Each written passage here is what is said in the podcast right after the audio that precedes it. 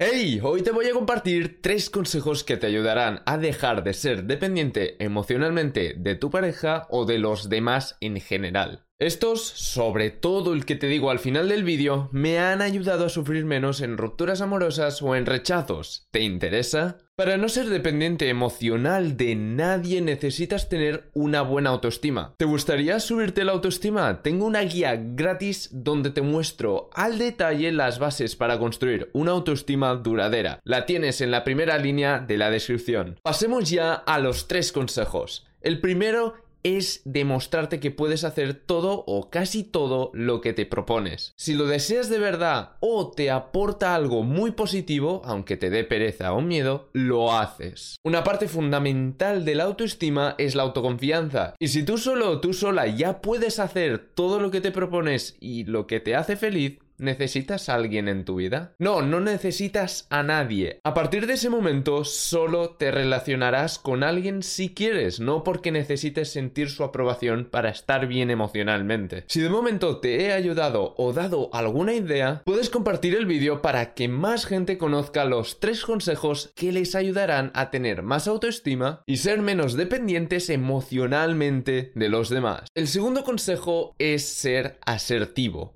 Esto te ayudará a subir tu autoestima globalmente y a mantener tu libertad personal dentro de una relación amorosa o amistosa. Ten claro cuáles son tus estándares y no dejes a nadie, a nadie sobrepasarlos. Si lo hacen, te vas de su vida sin decir nada. Al inicio de la relación puedes hablar con la persona sobre los estándares de cada uno, pero no comuniques de forma agresiva que si la otra persona cruza la raya, la relación se terminará. Avísale de esto pero con una finalidad informativa, no amenazadora. Para que lo entiendas bien te voy a poner un ejemplo. Yo no acepto en una relación tan amistosa como amorosa que la otra persona me critique de forma destructiva. Es un estándar mío. Ya me ha pasado que he tenido que apartar amigos de mi vida ya que habían cruzado esta raya, y unas cuantas veces de hecho. No seas tan débil como fui yo y a la mínima que no cumplan tu estándar, échalos de tu vida. No te preocupes, ya encontrarás a más personas con las que compartirás momentos increíbles y que no se pasarán de la raya. Y si no los encuentras, eres feliz solo contigo mismo, ¿no? Si no es así, recuerda que tienes mi guía gratis para subir tu autoestima de forma duradera en la descripción.